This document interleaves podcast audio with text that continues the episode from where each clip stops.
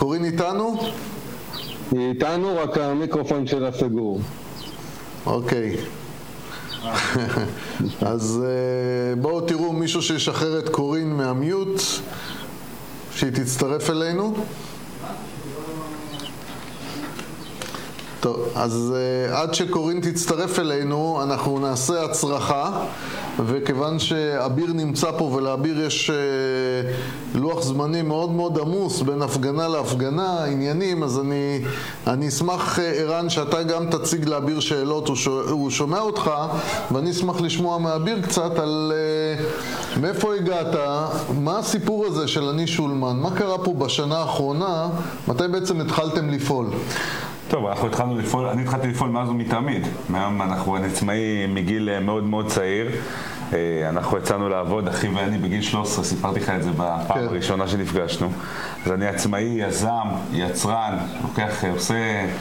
עושה עבודה כזו או אחרת, ובחצי שנה האחרונה, קצת יותר, בוא נגיד לפני שלוש שנים, אשתי החליטה שהיא גם רוצה לפתוח עסק, היא רואת חשבון, והיא שף קונדיטור, השקיעה את כל כולה בעסק שלה, ובמשך אה, תקופה די ארוכה אנחנו ניסינו להיכנס להיריון, אשתי ואני, ובטיפולי, אחד מטיפולי הפוריות שלה, אה, הסתבך לה הטיפול ואנחנו קצת הסתבכנו אחד עם השני מה שנקרא. אשתי נכנסה לחדר ניתוח באמצע הלילה, 20 עובדים, שולמנית עם 20 עובדים, נכנסה לחדר ניתוח באמצע הלילה בעקבות אה, טיפולי פוריות ושלושה חודשי החלמה מהניתוח שלה, נולד לנו אחרי זה בן בשעה טובה אבל שלושה חודשי החלמה מהניתוח שלה הבהירו לנו חד משמעית שלבעל עסק במדינת ישראל אין את הפריבילגיה לא להיות חולה ולא אה, אה, לעצור לשנייה אחת ולא, לאו דווקא בגלל מה המדינה נותנת לי, אלא בגלל מה המדינה לוקחת ממני אה, ובגלל חוקי עבודה קשים ובגלל שהעובדים יותר מוגנים ממה שצריך ובגלל רגולציות מאוד מאוד קשות והעסק שלה בסוף נסגר ולפני איזה חצי שנה החלטנו לקחת מהלך עם הדבר הזה ופתחנו קבוצת פייסבוק שנקראת אני שולמן, שהקבוצה הזאת, המטרה שלה לשנות את המציאות של העצמאים במדינת ישראל. אה, להביא אותנו למקום הראשון בעולם, אנחנו מדברים על זה די הרבה זמן, בקלות בעשיית עסקים אה, במדינת ישראל, ויש לנו עכשיו הזדמנות עם הקורונה הזאת, אני יודע, זה ככה משפחה. כן, ערן. אתה שומע אותי, כן, מה נשמע? מה שלומך? אה, אנחנו דיברנו באיזה כנס לא מזמן. אה, תן לנו דוגמאות אה, קונקרטיות על דברים ש... על... שאם הם אה, היו אחרת, אשתך הייתה ממשיכה בעסק שלה. תראה, קודם כל, במקרה, ש... במקרה הספציפי שלה זה היה עניין של עובדים, בוא נגיד, על עובדים מוגנים מדי. נניח שאני הגעתי למסעדה שלה כשהיא לא הייתה והעובדים לא היו שם. אה, היה לנו הרבה הרבה מאוד, הרבה מאוד בעיות, הרבה מאוד דברים שיכלו להיות אחרת, אבל אה, בעיקר, אתה יודע, בעניין של החוסן ובעניין של הנושא הזה, גם אי אפשר היה לצאת מחוזה, אם היינו יכולים לצאת מהסכם ולעבור מההסכם הזה למקום אחר, אז יש מצב שהיה לנו יותר קל. אז זה הרבה מאוד אה, דוגמאות, זה הרבה מאוד דוגמאות. מה זה הסכם? מה, לא, בגלל זה אני מחפש דוגמה קונקרטית. מה זאת אומרת להשתחרר מהסכם? איזה הסכם? מהסכם שכירות, מה זה מאיזה הסכם? מהסכם אה, שכירות של 30 אלף שקל שכירות בחודש, כן. איך אפשר, טוב, זה לא קורה בשום מקום בעולם. נכון, נכון, אני מסכים, אני מסכים. הסכמים. אני מסכים, אבל, אה, אבל בעלי עסקים הם לא מוגנים, בעלי עסקים הם לא מוגנים, לא בפני העובדים שלהם, והם אה, לא מסודרים, ויש עליהם רגולציות קשות, והרבה מאוד דרישות, ובעל עסק לא יכול להיות חולה, אתה יודע, זה, זה איזשהו מין, זה איזה מין משהו כזה, לא רק שהוא לא יכול להיות חולה, הוא לא יכול להתבצע, אבל אלה דברים לא שנכונים בכל העולם, בגלל זה אני מבקש דוגמה קונקרטית למשהו שהוא... לא, אני נתתי לך רק את הדוגמה האישית שלי, במקרה הספציפי שלנו. כן, מתוך... מתוך הדוגמה הספציפית שלך, תן מקרה באמת שהעיק והיה יכול להיות אחרת ולהציל את ה... חד משמעית, הנושא של עובדים, שאי אפשר, לא יכלנו להיפטר מעובדים, אה, נושא של, אה, נושא של גנבות אפילו ודברים כאלה, שהיה מאוד מאוד קשה, הייתה תקופה לא פשוטה. אוקיי. טוב, גנבות אסורות ברוב המדינות. אבל לא, פיטורים פחות. כן, זה נכון. קורין אה, הצטרפה אלינו. כן, שלום. היי קורין, מה נשמע? טוב, טוב, מאוד טוב. איך, אה, איך את עם הליברליות של הקורונה? Um, okay, well, I'm going to speak in English. I know uh, Okay. people don't like that, but it's easier for me. Yeah, we got you speed. um, Okay. So uh, what, what I, I would like to, to do is really, first of all, I want to really thank Boaz for uh, putting this event uh, together. I know a lot of people help, but I think Boaz is really the, the central person there. So I really want to uh, send him bravo. Yes. um, and uh, I, have a, I have a message because uh, I think as a libertarian, uh, lately there has been a lot of people that uh, you know have been coming to us and say, how can you be a libertarian in the time of pandemic? And actually, my reaction is to say that uh, we have to be libertarian in the time of pandemic uh, because we are facing issues that are, in my thinking, extremely dangerous. Uh, now, I am not talking about the health issue, for I do think that it's a very serious matter. I personally starting voluntary isolation way before the government told me to do that. So I am really not uh, trying to encourage people to break the rules, but I think it should be voluntary and it should definitely not be done through a totalitarian regime. And I think that's what we are seeing now. We are really, and I am watching my words, we are imprisoning citizens. We are preventing them from going to work. We are preventing them from having a livelihood. And this is the price that we are willing to pay. And I am asking you, all of you, is it the price that you're willing to pay? And I think we have at least השאלה היא, discussion. השאלה היא, קורין, זה בסדר שאני שואל אותך בעברית, נכון? כן, כן, מצוין. השאלה היא אם, אה, אם זה המחיר, השאלה אם זה מחיר ל... יש, יש מחיר, יש, יש מחיר גדול, יש מחיר גדול כלכלי, ואני לא אחזור אה, על זה. היינו הרבה, עומר מואב דיבר על זה הרבה. את- את- כן? נכון. כן, השאלה, אה, אבל יש שם, אני לא זוכר כמה נכון לעכשיו, 250 מתים, אולי יותר, אולי קרוב ל-300 מתים, ואצלנו יש אה, 30 ומשהו. אה, זה המחיר. Uh, okay, but first of all, there are some uh, uh, some other countries that have uh, been uh, much less repressive than Israel, and but also have uh, a lower rate of mortality and a lower rate of infection.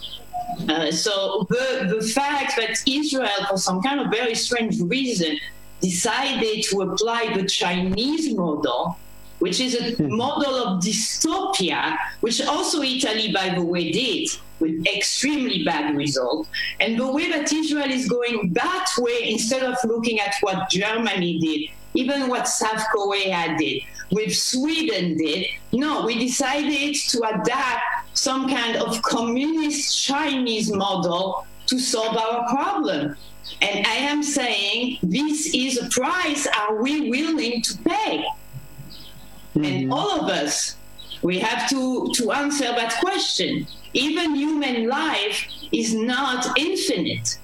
Uh, when you decide to cross the street, you take a risk on your life.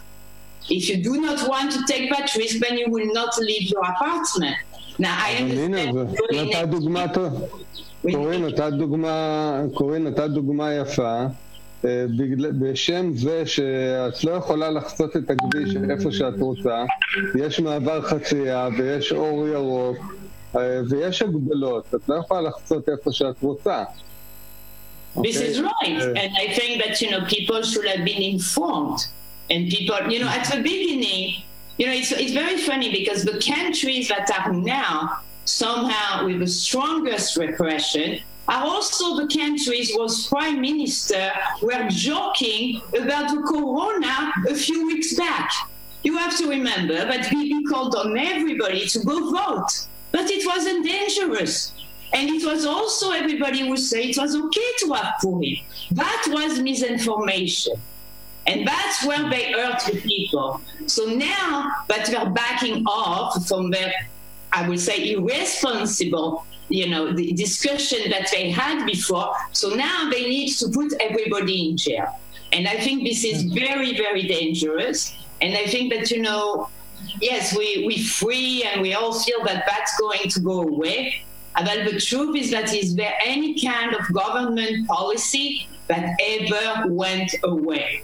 אז קורין, אני רוצה לשאול אותך, בכל מחיר את עומדת בעמדה שלך, זאת אומרת, גם אם המחיר הוא להיות איטליה, עם אלפי מתים, עדיין את היית אומרת, תנו לאנשים להחליט מה לעשות?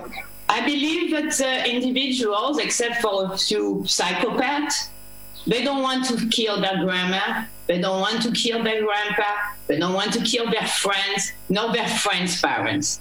So I believe that if the danger is there, people will realize it and they will individually take decision. Now, right now, for example, if you have a very old parent, okay, who is alone, is the corona more dangerous for that person or is probably chronic depression that may actually unfortunately kill that person with about the same probability of the corona those are cases that can only be solved at the level of the individual at the level of the family even maybe at the level of a community, but definitely not by 30 ministers that cannot even get along about where they're going to live.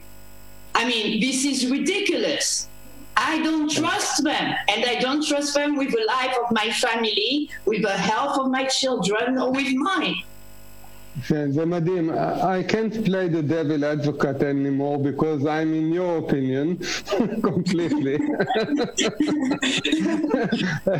מההתחלה זה מה שאני uh, כותב, ואני, מה שמפתיע אותי, uh, חברינו כאן ששומעים אותנו, uh, ולא רק אלה ששומעים אותנו, uh, מה שמפתיע אותי זה שהציבור מקבל את זה, את כל ההגבלות, בלי שום... Uh, למרות שאתם קוראים בארגון הבריאות העולמי, כל מיני דברים הפוכים למה שאומרים עכשיו, כמו העניין של המסכות והרבה מההגבלות המיותרות לחלוטין, אף אחד לא מפקפק, ואם מישהו כותב בפייסבוק משהו נגד החלטות הממשלה, ישר כותבים עליו שהוא פסיכופת וכולי.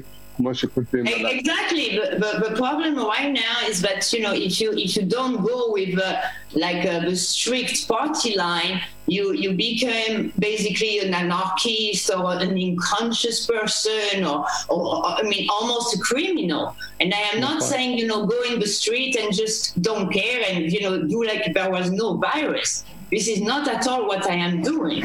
I am saying we have to take precaution, but they have to be voluntary.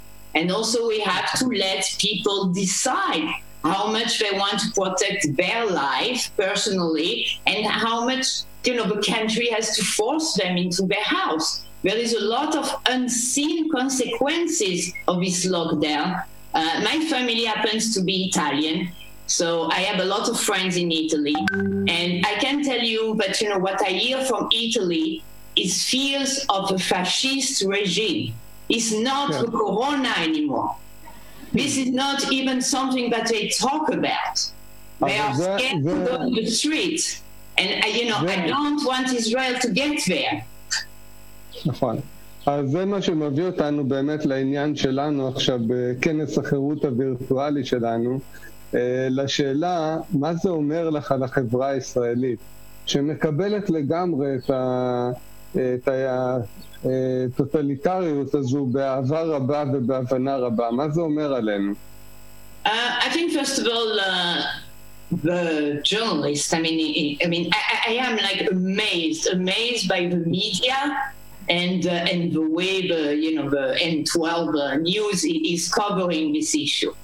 I, mean, it, it, they're almost salivating when somebody another dead is found because they can make more fear to people. They have totally worked on a fearful, and when people are fearful and they are very uncertain about the future, a lot of people, and, and in a way I do understand that, they turn towards the government to save them. Even if they realize eventually that not only the government didn't save them, but actually made things worse for them. אז זהו, המכון שווקים...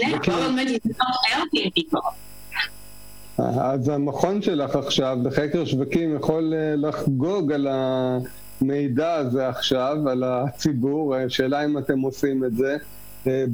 בתקשורת באמת היא מאוד מאוד רחוקה מלהיות מאוזנת. אין גם information, אין מידע על המידע האמיתי או מידע מגוון. מי שיש לו דעה הפוכה נדחק לעמוד האחרון בקטן, ורק דעה אחת יש בעמודים, בעמודי החדשות. אוי ואבוי למי שאומר משהו אחר הוא ישר מטורף. השאלה אם אתם אה, מנטרים או monitoring uh, this phenomena now in the media. תראי, אנחנו יש לנו פייסבוק וטוויטר, ודווקא אני... I found these spaces, those spaces, to be actually really good during uh, this crisis. Uh, I think it has been a place where, you know, I, I hadn't spoken with uh, fellow libertarians for the past 30 years, and we somehow are now very active trying to, you know, find answer and discuss it and have an intellectual and rational discussion about those issues. And uh, I think that's that's a, a, little bit our role. We, we see ourselves as, you know, we, trying to bring ideas and uh, to to the market and, and, to have people. And so that's the reason why i'm not trying to convince anybody here. I'm trying to tell everybody you know just think just go read just uh, you know inform yourself. Don't don't take the n12 uh, as the answer. Don't take the government as your daddy. Just you know be responsible be an individual look after your family and yourself but we need to do that intellectual road. We, we need to, to go over the, the information and, and the craziness that we get around us. כן. אוקיי, לא, אבל מישהו, אני אומר, לא להגיד, not to instruct, just uh, to show us, uh, to mirroring the, the situation now, That uh, we are, uh, אנחנו כולנו בדעה אחת, זאת אומרת, לפי התקשורת אין עוד דעות, יש רק דעה אחת. אה, וזה, מישהו צריך להראות לנו שזה, אנחנו טועים. טועים תמיד כשרואים רק דעה אחת ולא רואים דעות אחרות. Exactly, that's, uh, that's the reason also what I think that this Kenneth is, is so important and, uh, you know, and, and, can be really uh, the start of something. I, I see a lot of groups, we don't always agree on every issues, Uh, but uh, you know, I, I, think that right now we are all concerned. Uh, we have all the same, uh, you know, problems to face, and, I think we all love liberty. We all love freedom. We may not express it all the same way, but I think that's that's a very important message, and I hope that we can pass it, uh, you know, well over this Zoom conversation for Facebook, and, and eventually be able to to, to make people think, to, to, to spread the message. כן, תודה. אביר נמצא איתנו, נכון? הנה בואו, אם נפתח את הזום, אנחנו נקבל גם את אביר בתמונה, והנה אביר איתנו. אה, ערן, קבל אותו. כן. אביר. כן. אה, רגע, אני, אני צריך לדפדף לראות איפה הוא נמצא אצלי. אני חושב שאני לא לגמרי, אני נמצא ליד בועז. הוא נמצא איתי באותו מסך. כן, כן, אבל גם אותך אני לא רואה. אתה גם שומע אותי או רק... אה, אני, אני שומע אותך היטב, כן. אז אני רציתי לשאול אותך, אביר, שמעת את קורין ואני לא רואה אתכם, האמת, אה, דווקא אתכם אני לא רואה, אבל אה, נדבר איתכם. שמעת את קורין ואתה רואה את הדעות, מה העמדה שלך, מה אתה חושב שהמדינה, איך המדינה הייתה צריכה לנהוג במקרה הזה מבחינת אה, עד כמה לתת חופש לעסקים לקחת אחריות על עצמם ועד כמה... אני חושב שמראש המדינה הייתה צריכה, מראש המדינה הייתה צריכה לדאוג לנו לחופש לפני כן. עכשיו כל הזמן היא מתערבת לנו בחיים, ועכשיו דווקא בהזדמנות הזאת שהיא צריכה קצת להתערב, אני דווקא אה, אה, חולק עליכם בעניין הזה, אני חושב שהמדינה צריכה להתערב, אנשים צריכים לשים מסכות, צריך לשמור על בריאות הציבור, אני חושב שהבריאות היא יותר חשובה מכולנו. כמובן, כל אחד יכול להגיד מה שהוא רוצה, אני בעד חופש הדיבור, אבל אה, צריך בהחלט לשים איזה שהם גבולות והגבלות, בעיקר כשאנחנו יודעים שההורים שלנו נמצאים בקבוצת סיכון מאוד גבוהה בעניין הזה, ואם המדינה אבל החליטה לסגור, אני חושב דווקא אתה בטח רוצה לשאול אותי על הנושא הכלכלי, אם המדינה החליטה לסגור, החליטה להתחיל לחלק כסף אה, לאזרחים, הדרך ההוגנת ביותר לחלק כסף הייתה לעשות איזשהו פעילות אוניברסלי כזה, שמחלק את כל הכסף לאזרחים בצורה שווה, זה פעם ראשונה, ופעם שנייה, לכל בעל עסק שסוגרים לו את העסק, צריך לתת את כל האפשרויות שהוא ישרוד ושהוא יצליח לצלוח, אה, לעבור את המשבר הזה.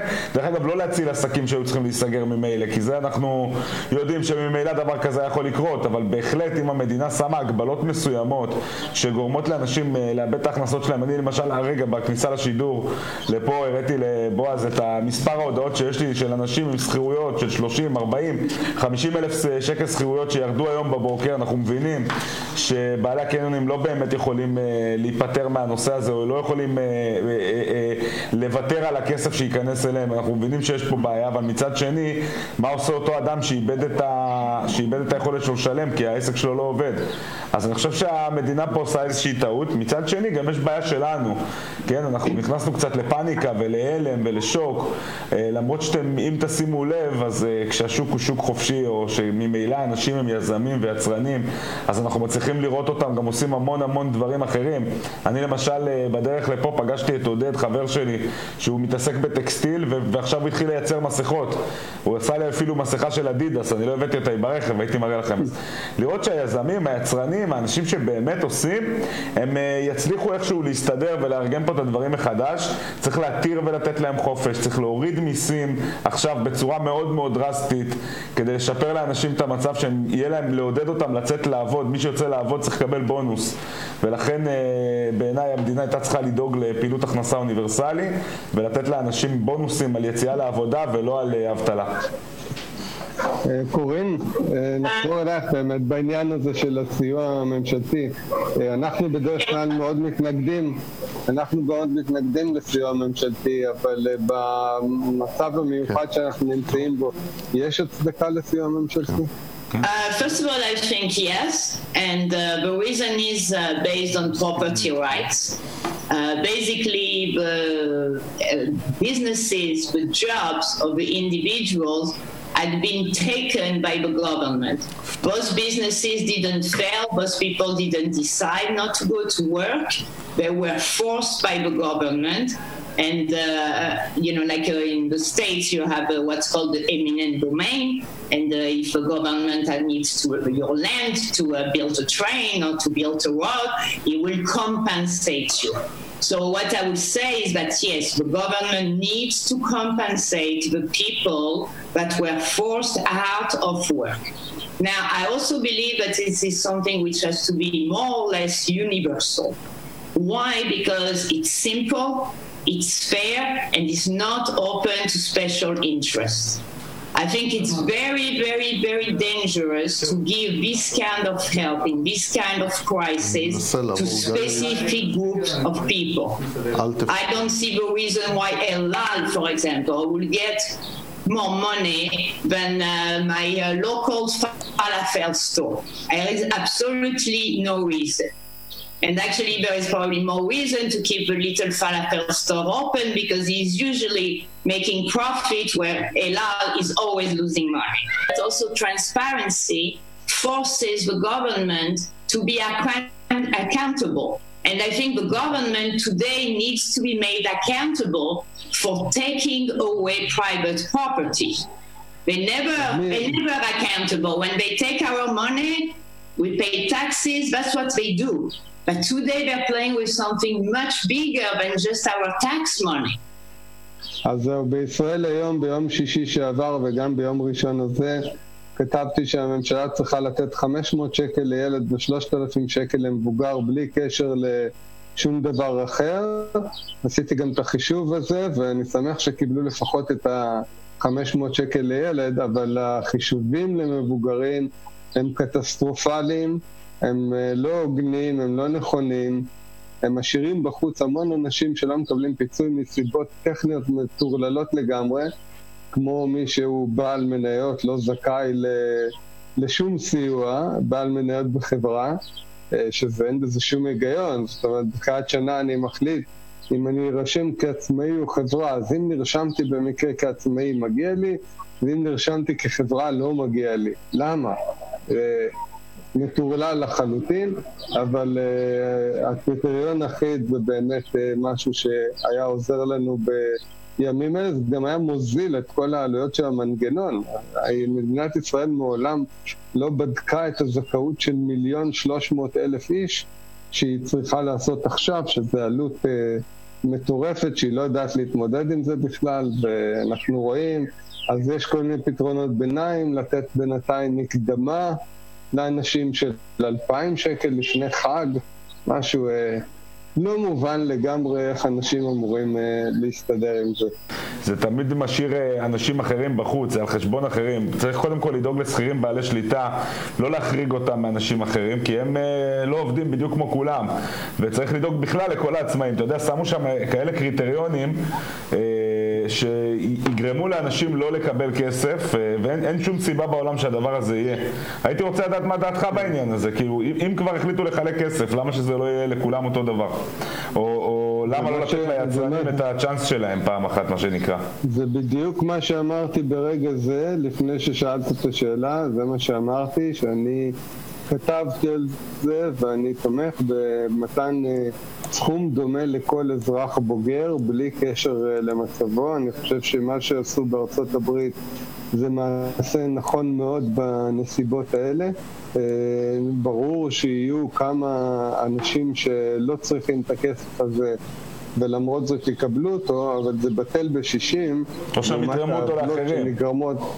בדיוק, חלקם יתרמו לאחרים, ומי שלא יעשה את זה שיחיה עם זה, זה גם בסדר.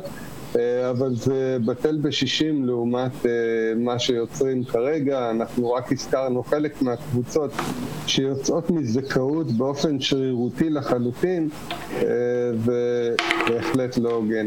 מי אמרת בועז איתנו?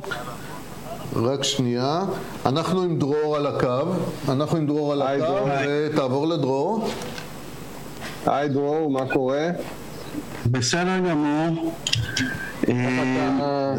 איך אתה עם קורונה מול שפעת? שומעים את מה שאני מדבר, לא יכולתי לענות לך.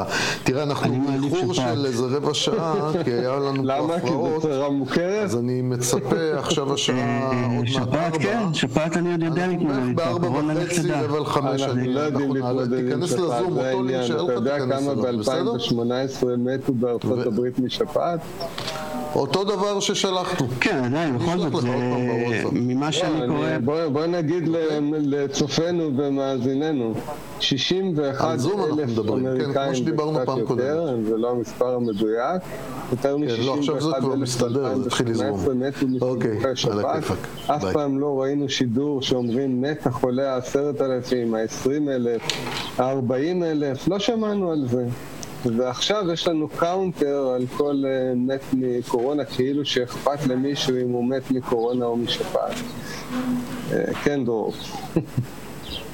אני לא יודע, אני באתי לדבר על צבא מקצועי, אוקיי. אוקיי. אה, אז ככה, אני הכנתי איזושהי מצגת, אפשר גם שאלות, אבל איך שאתם רוצים. אה, לא, אנחנו קצרים עם מצגת, אבל אם תוכל לעשות בינינו, לנו איזה קישור בין הרעיון של צבא מקצועי לבין הקורונה, המצב המיוחד שאנחנו נמצאים בו עכשיו, אז זה בכלל יהיה אקטואלי ונחמד.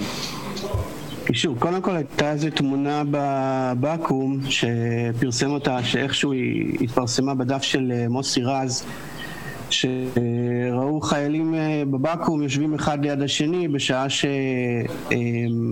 אה, ההוראה היא שלא לא אמורים לפעול ככה. אז אפילו, אני לא יודע מה, מה ההתרחשות שם הייתה, אבל אפילו האפשרות של אדם שנמצא בתוך מערכת כזאתי להחליט לעצמו, כלומר גם אלה שאומרים אה, המדינה צריכה אה, להגיד לכולם להישאר בבית ולהגיד לאנשים לא להסתובב, אבל לפחות במצב כזה אתה יכול להחליט לעצמך, ואני למשל, אני הוצאתי את הילדים שלי מבית ספר בערך אה, יומיים לפני ש, ששאר משרד החינוך הוציא אותם מבית ספר, כלומר הם כבר לא הלכו לבית ספר, יומיים לפני שזו הייתה החלטה של המדינה, כי אני ראיתי את המצב, אמרתי אני לא רוצה להתעסק עם הדבר הזה, אני לא יודע בדיוק מה זה, ואני מעדיף דעתי האישית שהילדים שלי יהיה להם אפילו פיגור של שנתיים בלימודים, אבל שהם יחיו ושאני גם כן אחיה, ו... ועד שלא יהיה יותר אה, פרטים לגבי הדבר הזה, בעיניי השיקול בין, בין החיים לבין האינפורמציה שהם מקבלים בבית ספר, אפשר להשלים לימודים. אבל בצבא, אה, אני לא יודע אם הם בכלל יכולים, הם יכולים לבוא לקצין ולהגיד לו, תשמע, אני לא רוצה לשבת פה ליד אה, כולם, אני מפחד להידבק, לא יודע מה יגידו להם.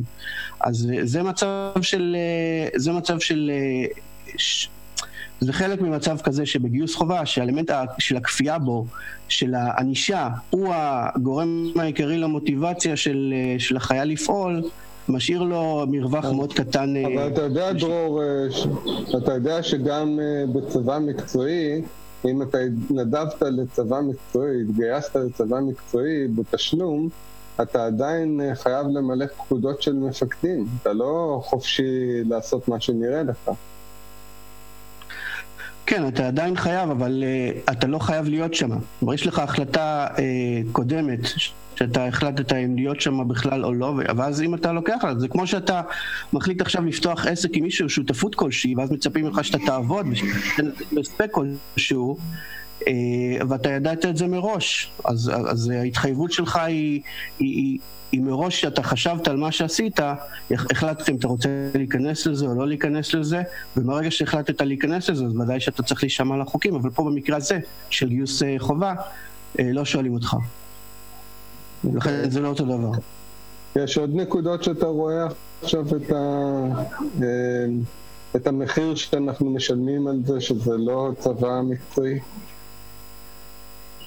כרגע, אה, כרגע, תשמע, קודם כל גם בארצות הברית, בצבא מקצועי, יש להם איזו אונייה עכשיו שנדבקה.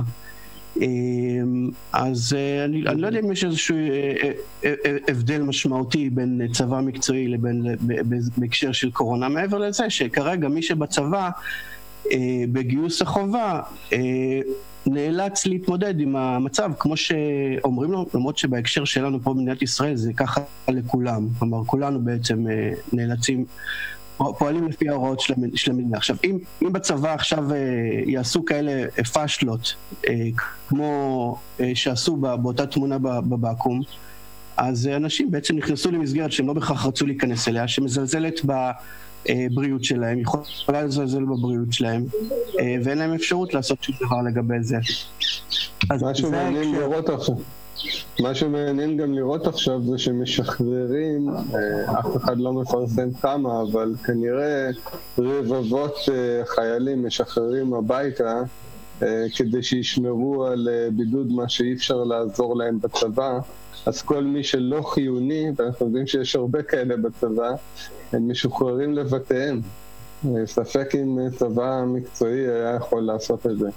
אה, ולהמשיך כן, לשלם. אני, אני, אני פרסמתי על זה פוסט אצלנו בדף, שהנה פתאום יש הרבה מאוד חיילים שאפשר לשחרר אותם הביתה, אה, וזה ידוע. תראה, אנחנו כיום, מבחינת כמות החיילים, אה, זה ברור שאין צורך בכל כך הרבה חיילים. היתרון שבצבא מקצועי הוא שבתקופות מסוימות אתה יכול להעלות את הכמות, בתקופות אחרות אתה יכול להוריד את הכמות, וזה, ואתה יכול להגיב לצורך אפילו הצבאי, אמ, מבלי, מבלי אגב לוותר על האפשרות לגיוס אה, חובה. גם בארצות הברית יש בצבא מקצועי, יש אפשרות לגייס אה, חיילים, כלומר יש את האפשרות הזאת בחוק. הם פשוט לא נעזרים בה, פיתחו כלים כאלה ואחרים שמאפשרים להם לגייס את החיילים לצבא בלי להיעזר במנגנון של. אה, הוא מכניס אה, רעשים אה, לשידור, אבל בועז, אתה איתי, כן? או שאתה מושתק. מישהו עם מיקרופון פתוח מכניס רעשים לא כן. קשורים. אה, בועז, אני חושב שבזמן שנותר לנו, אה, יש כאן את קורין, ויש פה את דרור, ואנחנו, אה, אז אם צופינו רוצים להפנות שאלה למישהו מאיתנו, אז זה הזמן הנכון. וגם אה, הצטרפה אלינו שרן השכל, וגם נפתלי שינדלר, ואנחנו עומדים אה, להיכנס לפאזה הבאה של אה, אות מדד החירות ואביר החירות שלנו לשנה, ואתם תהיו הראשונים להיווכח בכך, אז קודם כל זה מאוד משמח, ואנחנו כאן בחוויה משפחתית זומית כזאתי, אז זה כיף.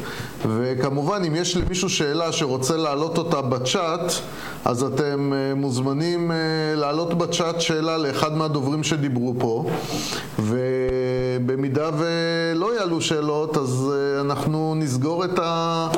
את הפינה ונעביר את השרביט. אנחנו ניתן איזו שאלה, אבל בינתיים אם אפשר גם לשחרר את יהודה שנגיד לו שלום ונשמע מה שלמה, אז אני גם אשמח. היי יהודה. יהודה לא שומע אותך, אבל רק שנייה. הוא שומע, הוא שומע. לא, הכוונה הוא לא מדבר, רק שנייה. הוא לא מדבר, כן. זה יהודה שקט. יהודה תכף יוצא לחירות, משקט לחירות. אה, יהודה כן. מהאייפד, יפה, אוקיי. אז יהודה, אתה פתוח, המיקרופון שלך. היי יהודה, מה שלומך? מצוין. יופי, מה אתה אומר על ימי הקורונה המוטרפים? אה, אני לא סובל, במיוחד, אה, אבל אני חושש מהשפעתם על העתיד. אה, אוקיי. מה דעתך על הבידוד ההמוני שנגזר עלינו? כמו דעתי על כל הדברים שנגזרו עלינו. הכרח לא נעים, שאני מקווה שנדע לחתוך אותו כשיגמר. כן. בקרוב. זה נועד לשמור עליך, אתה יודע. כן, אני לא אוהב שמישהו לוקח על עצמו לשמור עליי, אני אוהב לקחת את האחריות הזאת בעצמי. אנחנו קראנו לזה בקיבוץ סינדרום המטפלת. בהחלט. אה, על פול אה, טורבו עם כל, ה... עם כל החיזוקים האפשריים. כן. אבל אני רוצה שוב אה, להדגיש שמה שמפריע לי זה לא החלטות הממשלה, אלא זה הציבור ואיך שהוא מקבל את ההחלטות האלה. זה איך ש... יש מעט מאוד uh, קולות uh, אחרים, ויש יותר uh, כאלה שתוקפים את מי שמשמיע קול אחר מאשר תומכים בעצם הדיון, שהוא כמעט לא קיים, וזה מה שמטריד אותי ואפילו מפחיד אותי, ולא החלטות הממשלה, אלא תגובות האזרחים. אני אגיד לך, אני חושב שכל מה שעושים, ועוד יותר, הוא הכרח. בתנאי שנדע שזה פעולות לשעת חירום. זאת אומרת, אה, אני אקח את הדוגמה של שריפה, כדאי לשמוע בדיוק מה שאומר ראש מכבי האש. אבל אם כשנגמרת השריפה הוא לוקח על עצמו, הוא התלהב כל כך מתפקידו שהוא לוקח על עצמו לבנות לנו את הבית ולנהל לנו את החיים, אז זה מסוכן, וזה בדרך כלל קורה אחרי תקופת חירום. אחרי תקופת חירום, אלה שקיבלו את הפיקוד בצדק, אה, מתאהבים בזה. ויהיה לנו תפקיד אה, לשחרר אותם, או לשחרר את עצמם. כן. גם עכשיו, גם עכשיו יש לנו תפקיד לבדוק את האינפורמציה. האם אה, סגן מנכ"ל משרד הבריאות אומר שמסכות הן לא יעילות, ומקבל את מה שאומרים בארגון הבריאות העולמי, שמי שמדבק זה מי שיש לו סימפטומים, אבל הדעה שלו אה, מושמטת, מצונזרת מהתקשורת כמעט לחלוטין, וגם מהמשרד. זו הבעיה. זאת אומרת, הייתי רוצה לראות שיש דיון אמיתי אה, מה, מה מזיק, מה מסוכן ומה לא מסוכן, ושאין רק דעה אחת לגיטימית. טוב, ערן, אנחנו בהחלט פתחנו פה את הדיון הזה ובפול ווליום, ו... עם ריבוי משתתפים ואנחנו נמשיך אותו. אני חושב שאנחנו צריכים לראות את מה שאנחנו עושים פה עכשיו כטבילת אש בדרך חדשה לתקשר ולהיפגש בתנאים הנוכחיים, ואנחנו נמשיך. ואני רוצה להעביר את uh, שרביט ההובלה מ, uh, ממך ערן ליניב מנוס. יניב הוא עורך הפודקאסט הליברלי uh, uh, הקונגרס, והוא יוביל אותנו לשעה הקרובה. אז יניב... אה, אז אה, לפני שאתה כן. מעביר, אני אגיד תודה למי שהיה איתנו, ובריאות, יהודה ולכולם, אה, ונמשיך את הדיונים בפייסבוק. אז בכיף, ואנחנו ותודה לך, נשתמע. בועז, תודה, תודה לך כמו תמיד על הארגון המדהים הזה. בכיף. נשתמע, ערן. יניב, יניב, כן. אנחנו איתך. אה, עוברים אתם שומעים אותי? שומעים אותך loud and clear, הייתי אומר. תכף אני... נהדר. אני אחליש קצת. אצלי. ונפתלי גם איתנו, נפתלי הוא עורך מדד החירות, ואנחנו בעצם בקטע הזה של מדד החירות. אז... אוקיי, אה, אז, אה, אז באמת בשעה הקרובה אנחנו נדבר עם אה, שני אנשים שקידמו בצורה יוצאת דופן את החירות במדינת ישראל. אה, אחד או אחת בשנה החולפת, והוא או היא יקבלו את אות אה, מדד החירות, ואחד או אחת במשך כל אה, תקופת חייהם, והם יקבלו את אות אביר החירות. ובאמת כדי לעזור לנו להציג את הזוכה, אה, אני רוצה קודם כל לדבר עם נפתלי שינדלר, שמרכז ועוקב אחרי מדד החירות. אהלן נפתלי, נפתלי בוא. תסביר לי על המדד הזה, איך זה עובד, שלום, מה יניב. שלומך? בסדר, ברוך השם, מה שלומך? שומעים אותי? נהדר. יופי. אוקיי, אז uh, נראה לי שכל מי שנמצא בכנס החירות יודע מה, למה אנחנו מתכוונים כשאנחנו אומרים חירות, אנחנו מתכוונים להתערבות ממשלתית מינימלית, מקסימום חירות, כפייה, uh, uh, כל דבר שהממשלה uh, ממש ממש לא חייבת לעשות, אז שלא תעשה, uh, כמה שיותר שוק חופשי, כל uh, שני מבוגרים שרוצים להתנהל בעניינים אה, אישיים או בעניינים אה, כלכליים שהם יהיו חופשיים לעשות את זה. זה מה שאנחנו מתכוונים כשאנחנו אומרים חירות, ונראה לי שכולם מבינים את זה, וזה מה שאנחנו מודדים במדד. אה, במדד החירות אנחנו בודקים פעילות חקיקתית של חברי הכנסת. עד היום זה היה אה, הצעות חוק אה, פרטיות, וקידמו. אז כן, המדד שלנו בודק את הצעות החוק של כל חברי הכנסת מהכנסת ה-22, כרגע מדובר על הכנסת ה-22, אה, הצעות החוק הפרטיות, האם הן אה, מקדמות חירות, תורמות לחירות הפרט ולשוק החופשי, או להפך, אוקיי? ומי שעוקב אחרי המדד שלנו ראה שהיסטורית בעיקר הצעות החוק אה, לא תורמות, דווקא פוגעות בשוק החופשי ובחירות אה, הפרט, אה, אבל הפעם לראשונה שמחנו לראות שיש לנו מפלגה אחת, שנייה אם אני נכון? לא. אה, רק אם אתה תעשה סקרין שייר יראו את זה. אני חסום לזה נראה לי. אוקיי. אבל בסדר, לא נורא, לא נורא, אני יכול להגיד את זה בעל פה. אה, אז אה, במדד המפלגות שלנו הפעם, לראשונה הייתה לנו מפלגה שלא קיבלה ציון שלילי, היא גם לא קיבלה ציון חיובי, זה היה אפס בדיוק, אבל יש לנו מפלגה שלא קיבלה ציון שלילי, שזה לראשונה, וזו מפלגת הליכוד. אני צריך להוד- אני שהכנסת ה-22 הייתה אה, כנסת קצת מוזרה כמובן, אה, מאוד קצרה, ולא היו שום הצבעות. אה, אבל עדיין הציעו 1,420 הצעות חוק והיה לנו הרבה חומר לעשות איתו. אז מה שאני מקווה שאנחנו רואים פה עם התוצאה הזו של מפלגת הליכוד, זה שהליברלים בליכוד הם משפיעים על המפלגה ואנחנו רואים התקדמות. יש חברי כנסת שהם לא רק חברת הכנסת שאנחנו עוד מעט נגיש לה את אות מדד אה, החירות, בלי ספוילרים, בלי ספוילרים. ספוילרים, אף אחד לא רואה. אז אה, נקווה שיש עוד כמה חברי כנסת שלפחות נמנעים מלעשות רע. אז זה היה אה, טוב לראות את אה, את מפלגת הליכוד עם ציון אה, שאינו שלילי.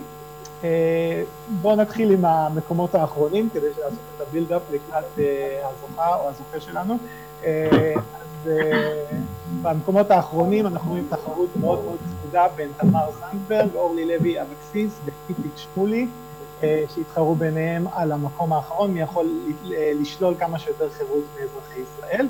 במקומות הראשונים, אז לראשונה, עוד פעם, לראשונה, יש לנו אה, 11 חברי כנסת שהצליחו להשיג ציון חיובי, שזה גם כן לראשונה ומרשים ואני מקווה שזה סימן לבאות, אבל כמובן במקום הראשון יש לנו את אה, שרן השכל שזוכה בפעם השביעית אה, באות מדד החירות שלנו והובילה את מדד החירות.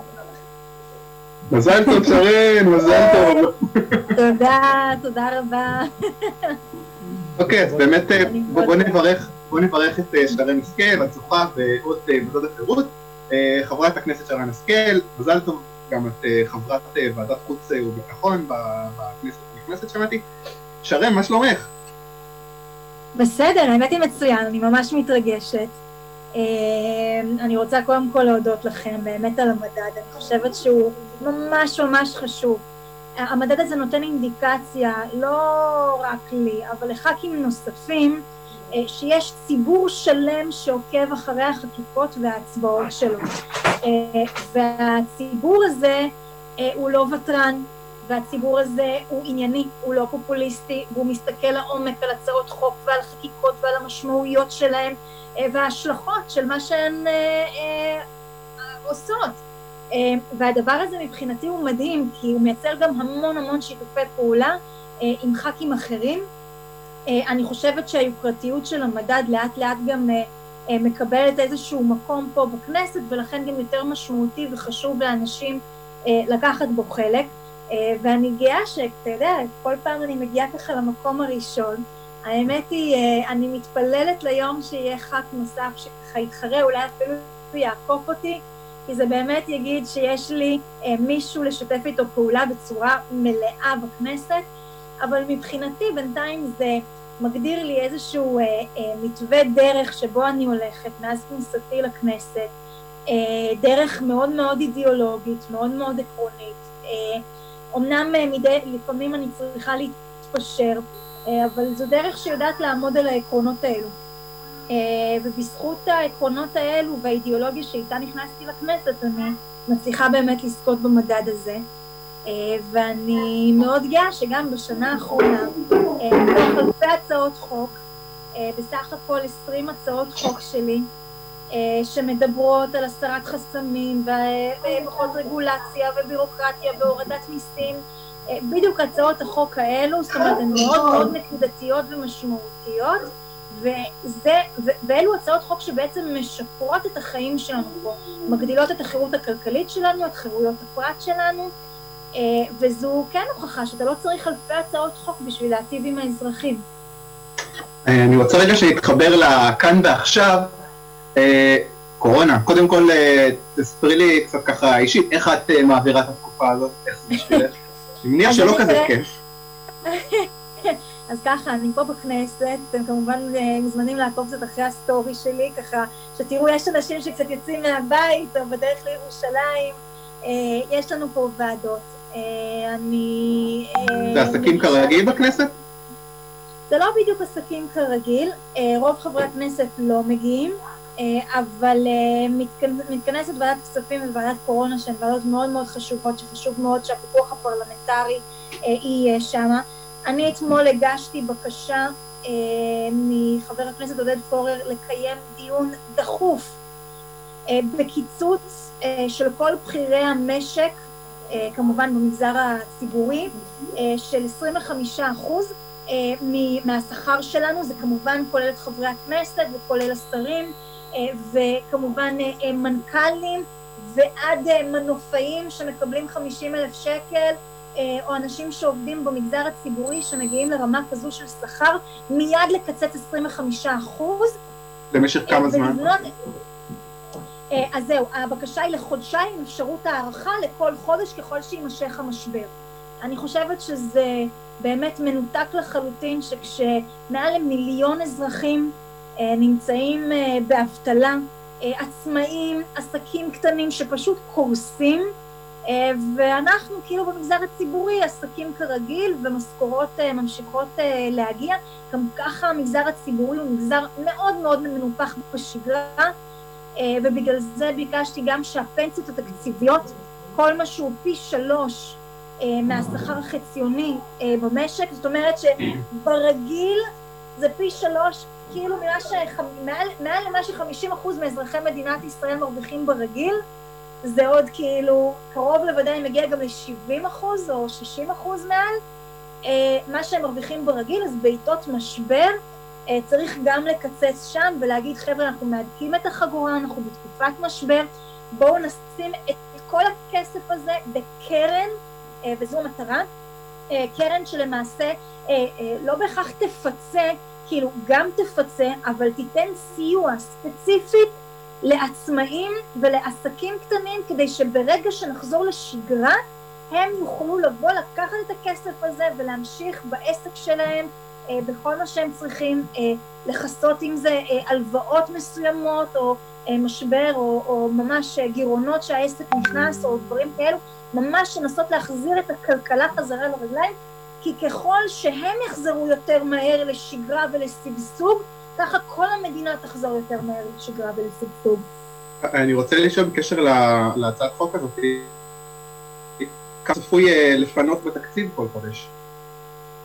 אה, תראה, אני לא יודעת את המספרים המדויקים, אבל אנחנו לדעתי מדברים על אה, מיליוני שקלים לפחות. כאילו מיליוני שקלים כן. בודדים, מיליוני שקלים לפחות, אתה יודע, אני מאוד מקווה שנקבל את זה, זה לא הצעת חוק, זה הצעה לדיון בוועדת כספים. מבחינת החוק גם אנחנו חברי כנסת לא יכולים לוותר על השכר שלנו, אנחנו מחויבים לקבל את השכר הזה, אבל אם אנחנו נעביר הוראת שעה עכשיו בוועדת כספים, אז לא רק שנוכל לקצץ 25% מהשכר שלנו, אלא משל כל הקצפת או השמנת הבכירה בעצם אה, אה, מהשומן הרווי של המערכת הציבורית. ואיזה תגובות את אה, מקבלת להצעה הזאת? אני בטוח שב... את יודעת, פה תקבלי תגובות נהדרות, אבל איך התגובות, את יודעת, שאר חברי כנסת, עיתונאים. אז זה מאוד אה, שנוי, אני חייבת גם אה, ככה לציין לטובה את אורית פרקש הכהן, שכאילו הצטרפה למכתב שלי, את מתן כהנא, את טיולה מלינובסקי, שבאמת הצטרפו למכתב הזה. אני בטוחה שהרבה מאוד לא ישמחו מהדבר הזה, אה, בייחוד הבכירים במשרדים הציבוריים, במיוחד בעלי פנסיות תקציביות של עשרות אלפי שקלים, אה, אתה יודע, שבסוף משולמות מהעסקים הקטנים ומהמגזר הפרטי. אה, אז הם לא מרוצים, קיבלתי הרבה הודעות גם בפייסבוק מאנשים עם פנסיות תקציביות, זה מורכב, יש אנשים שתומכים בהורים שלהם, ואתה יודע, זה, זה, זה לא פשוט וזה לא קל וזה... אה, קשה להסביר לחלק מהציבור. אל תשכח שיש לנו מגזר ציבורי מאוד מאוד מאוד גדול, אה, ולכן גם מבחינת אלקטורט אנחנו אה, צריכים ללכת ככה, באמת לנסות ככה במשנה זהירות, גם להם זה לא קל, אבל אני, ההסבר העיקרי הוא, חבר'ה, יש אנשים, מעל למיליון איש, שאין להם שקל להביא עכשיו לילדים שלהם, לא לאוכל ולא לשכירות, ראוי שנשמש דוגמה כרגע שהם גם לאורך כל השנים הסתחרו ומקבלים פנסיות תקציביות מהמיסים שלהם. לבוא ושנייה להדק את החגורה, אף אחד לא לוקח להם את זה לחלוטין, אלא מבקשים להם לבוא ולהדק את החגורה. אז uh, אני מקווה שגם חברי הכנסת יקבלו את זה בהבנה, uh, ואני מקווה שניפגש ביום ראשון או שני בוועדה uh, ונצליח להעביר את זה. בהצלחה באמת עם זה. אני רוצה לשאול אותך שאלה קצת יותר כללית. המשבר הזה של הקורונה בוודאי את כולם אה, בהפתעה, אבל אני חושב שהמחנה הסוציאליסטי, אני אגיד, אה, כל החבר'ה של אה, קרן בכר כצנלסון, הם התעשתו די מהר, זה קל, כי כבר יש להם מראש את הפתרון קסם הזה של המדינה תסתדר. אני חושב, התחושה שלי שהמחנה הליברלי עכשיו מתחיל קצת להתעורר, והזירה הזאת של הוויכוח הציבורי, ואני מדבר בעיקר בתחום הכלכלי, זירה שהיא עדיין מופקרת, נראה לי שהסמן השמרני, ימני, ליברלי, אה, זה אלה שחושבים שצריך להסתפק בתוכניות הנוכחיות של נתניהו, את יודעת, אה, לשים רק 80 אה, מיליארד שקל, אבל בצד השני, כבר הזכרתי את קרן ברקת סנסון, הם כבר לא מתביישים להגיד, חבר'ה, זה הזמן להרחבה מוניטרית. באמת, להדפיס כסף. ואני חושב שהקונצנזוס קרוב יותר לצד של קרן ברל כצנלסון. זאת אומרת, זה לא תקופה טובה להעלות טיעונים בדבר חשיבות השוק החופשי וממשלה קטנה בוודאי שלא. אמ, זה ברור, כי אני, גם אני חושב שזו תקופה שהממשלה צריכה, את יודעת, להתערב בדברים אה, אה, מסוימים. הרי בשביל זה היא קיימת, בשביל מצבי חירום אה, באמת. אבל הגל הזה של השתלטות הממשלה על הכלכלה יכול ליצור יותר נזק מתועלת בנקודה מסוימת. אולי הממשלה תתחיל, את יודעת, להלאים ולנהל חלקים נרחבים מהסקטור הפרטי, אולי לא, כשיוקצו לא. תקציבים אה, כשלא ברור אה, מה המקור שלהם.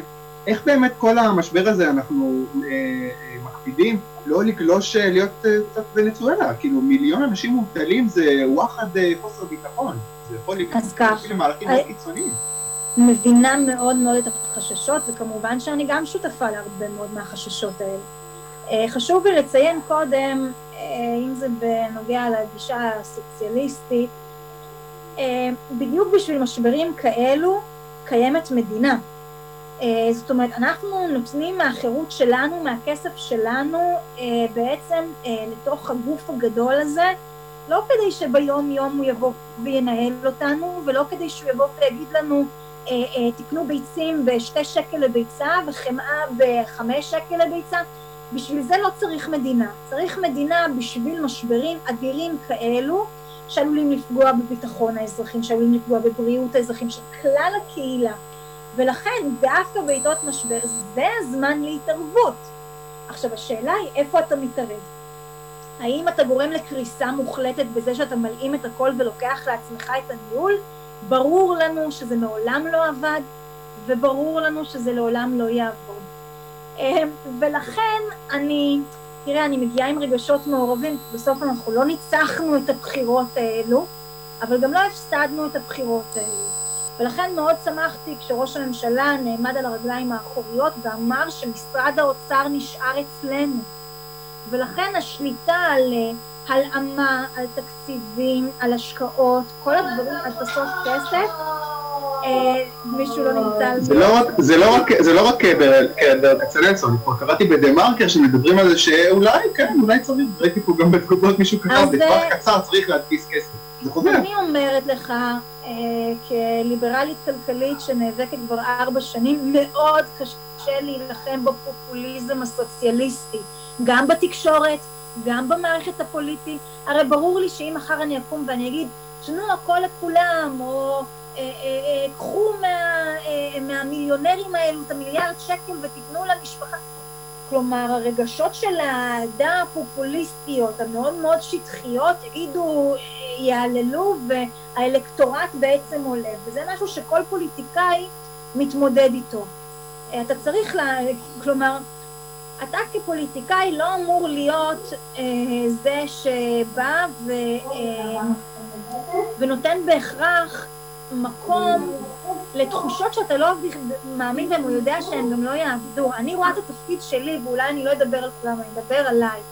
באמת, בתור תפקיד, נגיד, של ניקח רופא או מחנך.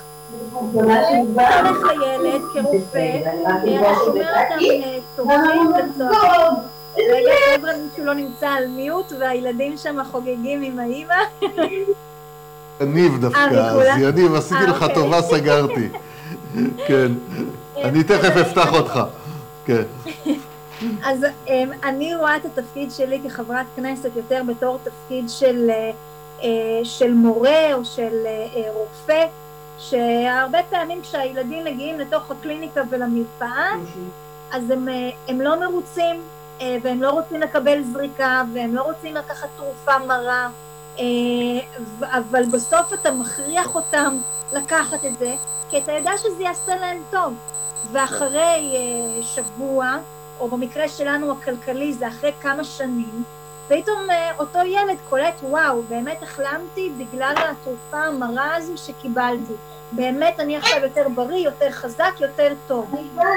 וזה לא קל להתמודד עם זה כפוליטיקאי, כי כפוליטיקאי אתה נבחר על בסיס האהדה. ואם תעשה עכשיו הצבעה בגן כמה ילדים רוצים ללכת לרופא או להצביע לרופא או משהו כזה, מעט מאוד ירימו את היד. אז בגלל זה, אז בגלל זה הרבה פוליטיקאים נשאבים לתוך הפופוליזם הזה, וכדי שרוב הילדים יצביעו אז הם מחלקים להם טופי במקום אנטיביוטיקה, בואו נקרא לזה ככה. ואז הילדים יעדיפו ללכת כאילו לרופא הזה. אז במצב שלנו שאנחנו נמצאים היום, אני שמחה שתיק האוצר נמצא אצלנו. אנחנו עדיין לא יודעים, אבל מסתמן שכנראה ישראל כץ הוא מי שיקבל את תיק האוצר, שזו בשורה מאוד מאוד טובה למחנה הליברלי. ישראל כץ בשנים האחרונות, אל תשכחו, הוא לא פחד לעמוד אל מול חלק מהוועדים הכי חזקים במדינת ישראל, לפתוח את השוק לתחרות בתחום התחבורה, טיסה, נמלים, אה, ולכן כשהוא נמצא באוצר, כשהוא מגיע מתוך גישה ליברלית אה, ומאמין בה, אני כן רואה מקום להרבה אופטימיות, וכמובן שגם אנחנו כחברי כנסת נמצאים בפיקוח ובקרה ולא ניתן לתהליכים פופוליסטיים זולים שעלולים לתרום לכלכלה שלנו לקרוס לעבור. אתה יודע, זה, זה, זה, זו תהיה עבודה מאוד מאוד קשה. אה, ואנחנו כנראה נצטרך אה, לקצץ ולהדק את החגורה לשלוש שנים הקרובות. אה, אבל אני בטוחה שאתה יודע, עם הנהגה טובה, חזקה וליברלית ברשות, אנחנו נצליח לצלוח גם את המשבר הזה. שאלה אחרונה, אם אפשר, יש דיבורים על עמיר פרץ, שר הכלכלה בממשלה הבאה, אבי ניסנקורן, שר המשפטים. מתכוונת לעשות ברגע שזה קורה? הרי יכול למחוק אה, שנים של עבודה. תראה, אני אגיד לך, החיים שלי בטוח לא היו קלים. אה, יותר משל אחרים, אה, בטח כשהם נמצאים בעצם על השיבר של החקיקות והשיבר הכלכלי והכל. אבל אתה יודע, אני אף פעם לא פחדתי לנהל מאבקים גם בתוך קואליציה.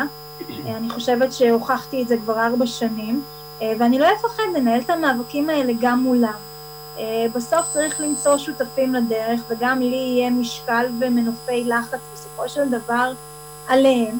אה, אני יכולה להגיד, אה, אתה יודע, אני לא שמחה ומרוצה במאה אחוז, אבל אני אגיד לך, דבר אחד קודם כל שמנחם אותי זה שאני אולי אהיה מסוגלת לבלוע צפרדע של ממשלה כזו בתנאי שבחודשים הקרובים אנחנו נכיל ריבונות. אה, וזה מהלך היסטורי שייצר פה גם יציבות ומציאות אחרת, אה, ובשביל, אה, ובשביל לעשות מהלך היסטורי כזה בחודשים הקרובים, אתה יודע, אני אכין מספיק תחמושת במחסנים שלי בשביל המאבקים בתוך הוועדות ובתוך החקיקות, ואני חושבת שזו ממשלה שלא אנחנו מרוצים ממנה במאה אחוז, ולא הם מרוצים ממנה במאה אחוז. אני שמחה שהם לא קיבלו גם את התפקיד של ההנהגה, כי תנסה לדמיין אותם בכלל מחזיקים בתיק האוצר אה, ובכל מיני, אה, אה, אתה יודע, בתיק התשתיות והאנרגיה. בעצם העובדה שמיקי חיימוביץ' לא תשב במשרד להגנת הסביבה ותגיד ראש להחזיר את הגז לאדמה. אז אתה יודע, עם כל הבעייתיות והאתגרים שאני אומרת לך, לי יהיו יותר קשים כנראה מכל חבר כנסת אחר בגוש הימין, אה, צריך להסתכל אולי גם על הצד האופטימי של הפשרות, שהן אומנם אה, לא מאה אחוז, אבל אה, נקווה שנצלח את זה. אתה יודע, אני אמרתי, אני מכינה את התחמושת במחסנים. אוקיי. בסדר, אביר ואני שולמן, מה העניינים? שרן, קודם כל אל תפחדו ללכת רחוק. אם אתם תלכו על הרעיון של קיצוצים נרחבים במגזר הציבורי, יהיה לך 540 אלף בעלי עסקים מאחורייך. זה אני יכול לתת לך את המילה שאני אעשה את המקסימום כדי שהדבר הזה יקרה. אה, צריך ללכת על קיצוצים מאוד מאוד נרחבים, לא לפחד, וללכת להוריד את הרגולציה הממשלתית ממש ממש ממש למינימום שהיא מפריעה לבעלי עסקים לחיות פה, ואז אנחנו נראה צמיחה ופריחה מאוד גדולה. אני חושב שהקורונה מביאה את ההזדמנות ענקית. את מדברת מהמם, זה טוב שיש אה, לליברלים נציגה, אה, נציגה ולא נציג דווקא. את מדברת מהמם, אה, נראה מקסים, ואנחנו אתמול העלינו את המכתב שלך ושל מתן, אנחנו בקשר טוב מאוד עם מתן כהנא ועם אורית פרקש. העלינו אתמול את המכתב, הוא כבר קיבל אצלנו אלפיים לייקים. זה אומר שהציבור אוהב את זה, ויהיה לכם אה, הרבה מאוד דחיפה שלא הייתה לכם עד היום, של הרבה בעלי עסקים, אם אתם תלכו על, על המגזר הציבורי כמו שצריך, מה שנקרא. טוב, אז כן, אנחנו... אני, אני אולי גם אציין רק בהזדמנות הזאת, שכמו שאמרתי מקודם, אה, כל המענקים הקטנים והטפטופים האלה שמטפטפים כרגע, אה, תראו, זה, זה, זה בעייתי, אבל שני דברים. הראשון הוא שברגע שנותנים אה, נגיד תנאים סוציאליים לשכירים, אין שום סיבה שזה גם לא יהיה על בעל עסק או על עצמאי, אין שום סיבה בעולם ולכן חייבים להשוות את התנאים האלו. זאת אומרת, אדם עצמאי שעובד אה, בשוק או ב... אני לא יודעת, אה, אה, בחנות, באיזה דוכן בגדים בפסטיבל, אין שום סיבה ששכיר יקבל דמי אבטלה והוא לא יקבל דמי אבטלה. ודבר שני, אני חושבת שלא כרגע נכון לחלק את כל המענקים.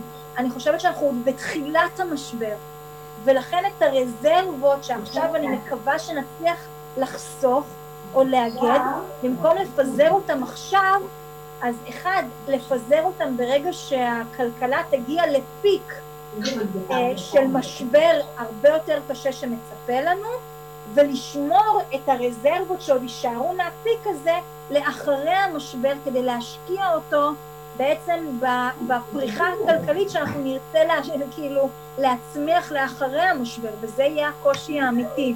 ובגלל זה גם עכשיו כשאנחנו עוד מחלקים פה ושם, אני אישית, אם זה היה תלוי בי, הייתי מאוד עוזרת ושומרת את זה לשלבים הקצת יותר מאוחרים, כשאנחנו נראה לדעתי מצב אה, שהוא קצת יותר מורכב.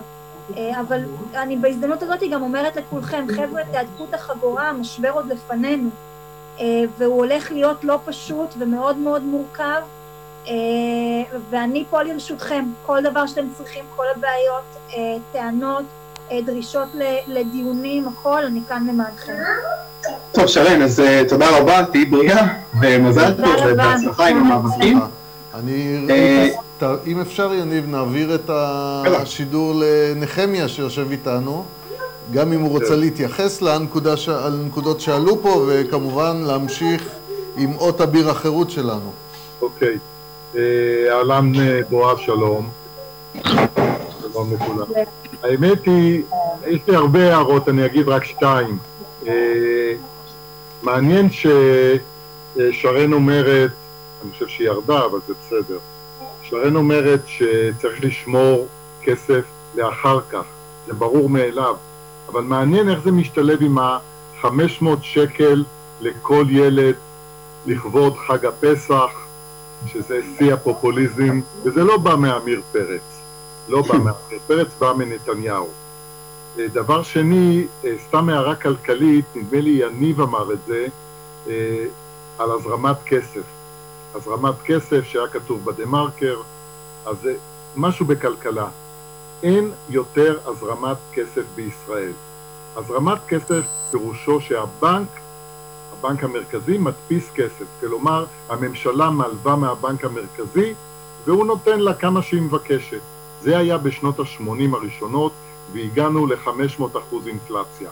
ואז יש חוק מיולי 85 שלא מאפשר את זה. כלומר, אם הממשלה רוצה עכשיו להוציא 80 מיליארד, היא צריכה לגייס אגרות חוב בארץ, בעולם, מקופות הפנסיה, ממך יניב שתקנה את זה אם תהיה ריבית מתאימה. היא לא יכולה להדפיס כסף, וזה מה שימנע את האינפלציה הבאה. זה מה שימנע.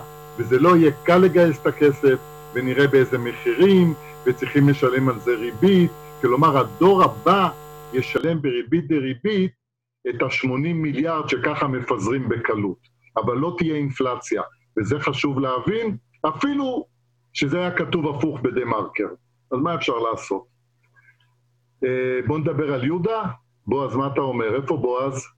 גם הוא נעלם לי. אני לא נעלמתי. האמת היא שאני פה, אני פה, אני חושב שהגענו לשלב הנחמד, שמדברים על דברים טובים, עם קצת שינוי, ואני מעביר לך בתור חבר בכיר של ועדת...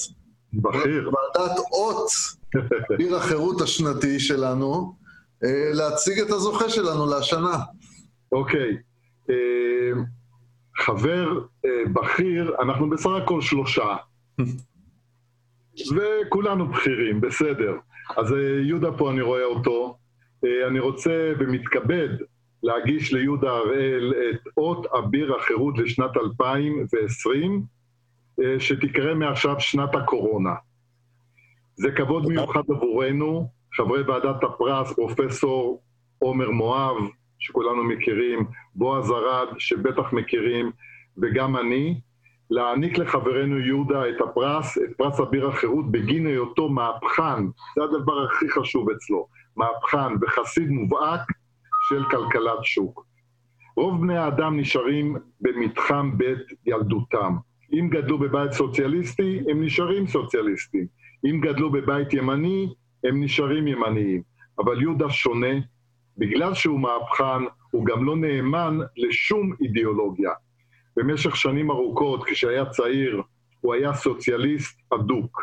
הוא בעצם קומוניסט.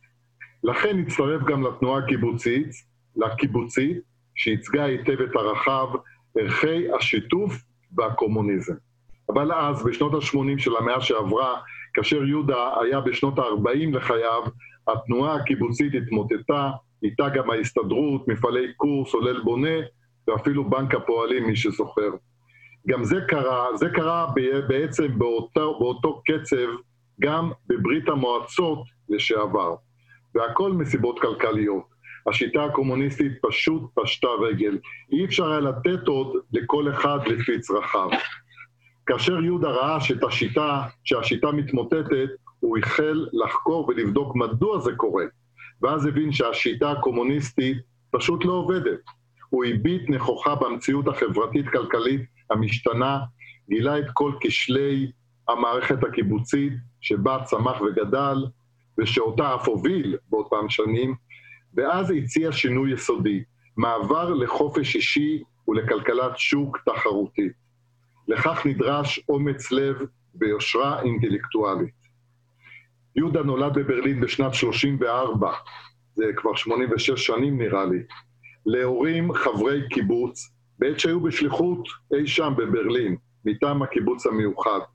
אבל מיד לאחר מלחמת ששת הימים הוא עלה לגולן, היה למזכיר הקבוצה שייסדה את קיבוץ מרום גולן, והיה גם בין מקימי מפלגת הדרך השלישית, וכיהן מטעמה בכנסת.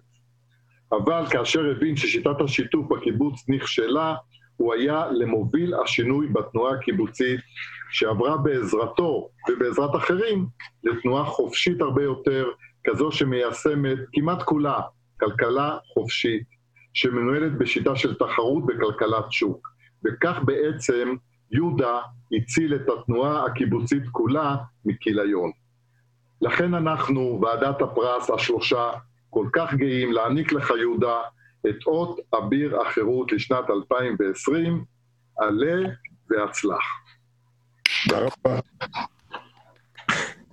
יהודה, תגיד, מה אתה אומר על, ה, על המצב הנוכחי, כלומר, על ה... בוא נאמר, הקורונה, המעורבות הממשלתית הגוברת, והאם אפשר יהיה בכלל לחזור לכלכלת שוק המסוימת שאנחנו נמצאים בה? אה, קודם כל, אני... תודה מאוד על הפרס.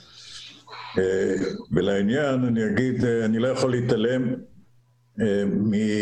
מהשבחים ששמעתי כאן קודם על הממשלה, כי אנחנו אחרי כמה שנים שמתברר שלא צריך להיות סוציאליסט בשביל להיות אתטיסט או ממלכתיסט, או בשביל להגיע לגירעונות גדולים. ובשביל אה, לחלום שאפשר לשנות את מחירי הדירות על ידי הממשלה. אה, כל זה לא צריך להיות סוציאליסט בשביל זה, כפי שהוכיחה אה, הממשלה. ואני לא חייב לגנות מישהו או לשבח מישהו, כי אני לא בפוליטיקה. אבל הייתי מוכרח לציין את זה. שנית, התחביב שלי זה היסטוריה, גם ההשכלה שלי היסטוריה. תואר שני בהיסטוריה. אז אה, אני רוצה להגיד שהשיטה, קראו לכאן הסוציאליסטית, נקרא לה אתטיסטית, היא מאוד מתאימה למצבי חירום. אה, אמרו כאן שאני לא משועבד לאידיאולוגיה, ואני יודע שזה פרס החירות, וחירות צריך גם מאידיאולוגיה, ואפילו מהאידיאולוגיה שלך. אז אני אגיד, השיטה הריכוזית היא טובה מאוד למצבי חירום קיצוניים מאוד. זאת אומרת, כשיש שריפה, שמע בקולו של מכבי האש, מפקד מכבי האש. אבל הוא יישאר איתך אחר כך ויתקשה מאוד להיפרד מזה שהוא מנהל אותך. זה קרה במלחמת העולם השנייה, אני מכיר דוגמאות מהיסטוריה, וצפויה לנו תקופה קשה הציבור כרגע אוהב את המנהיג, הוא רוצה שידריכו אותו. אה, מה שקראנו בקיבוץ אה, סינדרום המטפלת, הוא רוצה מטפלת, הוא נפחד. הסוציאליסטים מאושרים בתוך המשבר. משבר זה, זה התקופה שבה הם חיים הכי טוב. והם כבר אמרו, הנה הגלובליזציה נכשלה, שמים גבולות. הנה הממשלה מדפיסה כסף, כמה יפה, כמה טוב. אפילו הממשלה תעקוב אחרי כל אחד מאיתנו, זה הכרחי. עכשיו, אני אגיד, אולי זה הכרחי, אבל יש לנו משימה קשה שיגמר המשבר הקיצוני, והמשבר הזה כנראה יימשך הרבה זמן, אבל בצורה קיצונית הוא יימשך, אני מקווה, מספר חודשים עוד. כשיגמר המצב הזה, לחזור לחופש, לחזור להקטנת הממשלה, לחזור לזה שחבר כנסת יישפט על זה שהוא הביא מעט חוקים, כמה, כמה שפחות חוקים, יהיה קשה מאוד, וזו משימה שיש על, על כולנו, להחזיר את החופש אחרי ש... שיגמר המשבר הקיצוני. אז אני לא חושב שתפקידנו כרגע אה, להקטין את הכוח של הממשלה, אבל אני בטוח שמי שקיבל כוח כזה, כמו שיש היום לממשלה, לא אוהב לשחרר. ואני יודע מההיסטוריה, הוא לא משחרר בעצמו. אז תהיה לנו שוב פעם אה, מלחמת שחרור קשה לשחרר את הפרט. גם אה, אמרת שאני מהפכן, אני רוצה להגיד, המאה ה-20 קיבלה המון אסונות ממהפכות. ודווקא השמרנות יותר מצליחה מאשר המהפכות. אבל יש סוג אחד של מהפכה שאני ממליץ עליה, זה מהפכה שנועדה לשחרר, ולשחרר ממה? לשחרר מהממשלה. זה אויב הפרט הגדול ביותר. אז אני תומך בחוקים שמקטינים את כוחה של הממשלה, לא את כוחו של הפרט, ואני תומך מהפכות שמבטלות את השלטון של השלטונות על הפרט. זהו. טוב, תודה. תודה, תודה יהודה. תודה לכם. יהודה, באמת תודה, והמון אה, הערכה למה שאתה עושה. אגב, מה שאתם רואים פה אה, זה הספר להפריט, זה הספר שקישר אה, ביני לבין יהודה. ויש לי את הכבוד, בשיתוף פעולה עם יהודה, להמשיך ולהדפיס את הספר הזה, גם אחרי שהוא היה out of print וכבר לא ניתן היה להשיג אותו, אז אתם, הוא אגב אחד הספרים שאנחנו ניתן מתנה לכל מי שתורם בלינק של הכנס. אז תזמינו, תקראו, מומלץ ביותר, ואני מאוד מעריך, יהודה, את המאמצים שלך ואת המשך החסר הפשרות שלך וחסר אה, נקרא לזה חסר המנוחה שלך, לדחוף קדימה את אה, ישראל לקראת כלכלה חופשית ושוק חופשי. רגע, אני אגיד שאני גם מעריך את החברות שלך איתי ושלי איתך. טוב, זה כבר, אה, זה כבר שווה הרבה. יהודה, ממש תודה רבה. תודה לכם, ובהצלחה בכנס. אנחנו נשתמע, אתה מוזמן להישאר איתנו. יכול להיות שאנחנו כאן נעלה כמה אורחים שהצטרפו אלינו, ודרך אגב, אני, אחד הדברים ששאלתי בתחילת האירוע, עוד ברדיו תל אביב, שאלתי איך יודעים מה יותר מזיק, וירוס הקורונה או הווירוס הסוציאליסטי. זאת אומרת, זה, אה, איזה מהם יגרום לנו ליותר נזק. זה נכון שאנחנו בתוך התהליך עכשיו, אבל אה, אנחנו בהחלט אה, נעריך תשובות יצירתיות גם בדף הפייסבוק, גם פה בצ'אט, ועוד מעט אני גם אתן את התשובה שלי, זה לא אומר שהיא תהיה התשובה הכי טובה, אבל התשובה שלי היא הדבר הזה. מישהו מזהה את הדבר הזה, אתם יכולים להצביע ב, ב, עם הרמת יד ב, במערכת למי שמזהה את הדבר הזה. כאשר, אה, כאשר הדבר הזה יהיה שווה יותר מדולר, אז אנחנו נדע שהסוציאליזם הוא פחות גרוע מקורונה. בינתיים אנחנו עוד לא שם, זה הבוליבר הספרדי.